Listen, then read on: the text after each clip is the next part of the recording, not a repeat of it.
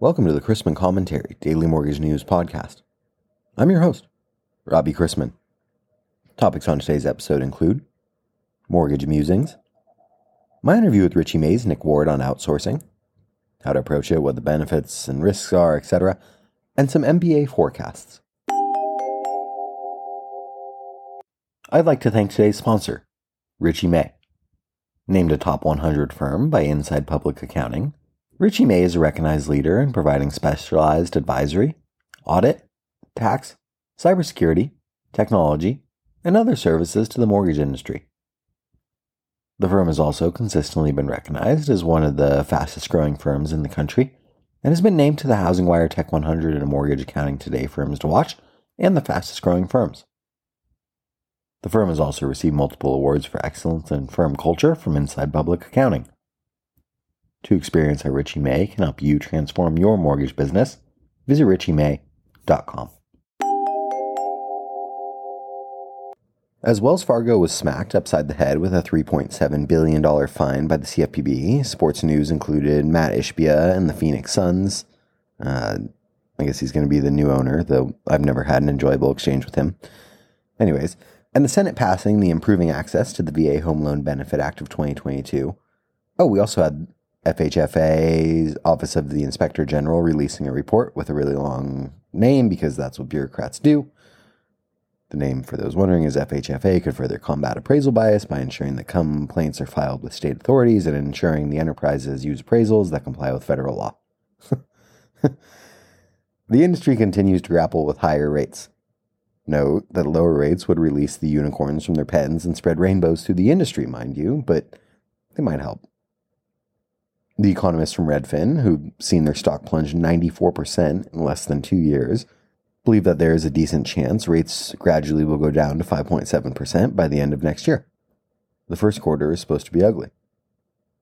Seems like after a year of losses in 2022, next year will be a break or even slightly better kind of year. For today's interview, I wanted to welcome on to the show Richey May's Nick Ward to talk about outsourcing. He's a partner in the mortgage banking practice at Richey May since 2019 and has more than 15 years of experience providing outsourcing and assurance services to clients in the real estate finance industry. As a key leader in Richey May Advisory, Nick leads a team that provides internal audit, subservicer oversight, client accounting, advisory, and other compliance services to mortgage banking clients. He also plays a critical role in assisting clients to become more profitable through fractional services. Has deep expertise in the operations of a mortgage company looking through the lens of risk and controls, so I'm pleased to have him with us on the podcast today. So, how should folks approach outsourcing? So, I think the best approach is to make sure you're aligned with your counterparty and that everybody understands what the value proposition is. Um, as you're moving through the project, um, when it hits adversity or there needs to be communication, it's really important that you understand the objectives and, and where you're going with. And so I think that's first and foremost is understanding the value proposition and making sure you're aligned with a, a knowledgeable counterparty in the area you're working at. So that would be kind of step one. And then step two would be as you move through the project or the relationship, you kind of continually come back to those checkpoints and make sure that it's a win win situation. Are there any areas you would advise never to outsource? You know, I think there's areas that are more challenging to outsource, and a lot of it comes down to oversight and your internal um, ability to kind of manage and monitor those. So, you know, I think there are areas in, let's say, HR, which might make sense to keep internal versus external. Um, but there are going to be areas within a function where you would want to outsource just because it's a one-off expertise or the cost of the resource to have that expertise in house doesn't align with um, that value proposition. Following up on that, how do you weigh cost versus expertise when deciding whether or not to actually outsource? I think that's kind of a, a personal preference, but you have to understand your return on investment.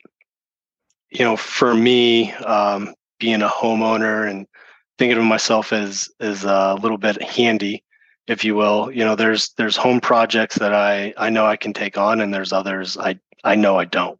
Um, for instance, I've I've done some work and know I'm not a plumber, and so if I have a, a project that needs uh, needs some plumbing work done, that's a project I outsource. And so I think if you take that approach from a business perspective to understand, you know, when does it make sense to pay for the expertise and when does it make sense to maybe go with more of a general practitioner based on the project or um, the areas of focus you're you're approaching would be kind of the starting point and then you know doing that look back as you get through the project to say you know hey for that expertise that I, I paid a premium for did that make sense or is that an area where i can get away with more of a, a general practitioner if you will and we always try to end discussions with richey may uh, guess i bring on with this question what can our listeners do today to be in a better position to utilize outsourcing I think it's really taking a look at their operations and finding those pain points of, you know, where can I get my the most bang for my buck?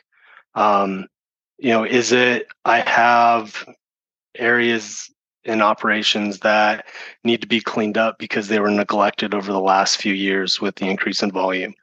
Um, is it an area of the business that because of the volatility in the secondary markets i'm not quite understanding as well as i i should or when i look at the data it's just not lining up i think you can look at those um, kind of two examples on either side of the spectrum and there's a lot in between so i think really it comes down to you know if a project needs to get to be done and it's tough to hire resources and find expertise that are able to do it with a lot of management and oversight do i have a counterparty that's out there where i can outsource it um, and turn that kind of fixed cost into a variable cost?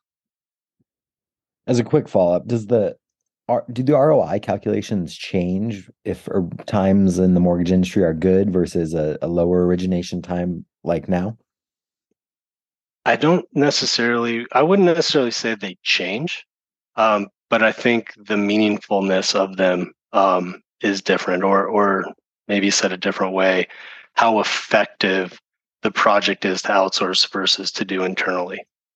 Um, because I think you can quantitate a lot of things in basis points based on loan production. Um, but sometimes 10 basis points is a lot more meaningful than other times. Well said. I very much appreciate the time today, Nick. Thanks for coming on and talking to me. Appreciate it. Thanks for having me. Yesterday's economic data was limited to the housing starts and building permits report for November, which showed higher than expected starts. Building permits missed expectations, however, serving as a cautious signal about demand for new construction. There has been waning confidence among homebuilders due to building cost inflation and higher mortgage rates, and that's placing affordability constraints on prospective buyers. Put another way, rising rates and higher construction costs have caused the builders to hold off until things normalize. Thoughts on the housing starts data? Holden Lewis, who's been a guest on the podcast with NerdWallet, writes Homebuilders have cut back on construction of single family houses, but they tempered that decline in November by breaking ground on apartment and condominium projects. Starts on single family houses plunged 32.1% year over year, while starts on multi unit buildings surged by 24.5% from a year before. In about a year, these apartments and condos will be ready for occupancy, relieving the upward pressure on apartment rents and condo prices. There was a 22.4% drop in housing permits issued, signaling that home builders are preparing for a slow 2023. End quote. Rates ticked up yesterday as the Bank of Japan surprisingly announced that it will allow its 10 year bond yield to rise up to 0.5%, which sent reverberations throughout global sovereign debt markets. Most benchmark treasury yields around the globe were up about 10 basis points yesterday. The global narrative is clearly shifting from global inflation to a global recession, which should put downward pressure on rates next year. Mortgage applications increased 0.9% from one week earlier, according to the data released this morning from MBA's weekly mortgage application survey. Later this morning brings the Q3 current account, where the deficit is expected to narrow to $222 billion, and December consumer confidence, November existing home sales, and Treasury auction of $12 billion of reopened 20 year bonds. We begin Wednesday with agency MBS prices a few ticks better, and the risk free 10 year yielding 3.65 after closing yesterday at 3.68%. Let's wrap up with a joke and some housekeeping. Here's a Christmas to do list cut down a perfectly healthy conifer. Check. Wrap an electrical wiring fabricated in China. Check. Place in a bucket of water and drag into the living room. Check. Plug it into the home electrical system. Check. Shove cardboard boxes under incendiary device, thumbing your nose at Prometheus. Check. Cross fingers until Christmas. Check.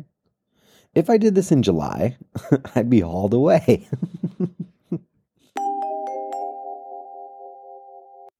to stay competitive in this market, lenders need to find efficiencies and understand their operations in a much deeper way. Richey May's Consulting, cybersecurity, business intelligence, and automation services are designed by mortgage experts to help you continue to drive growth and increase profitability. Visit richeymay.com slash advisory to learn more about how you can differentiate your business or set up a meeting with one of Richey May's experts. Questions about the podcast or sponsoring opportunities? Send me an email at robbie at robchrisman.com.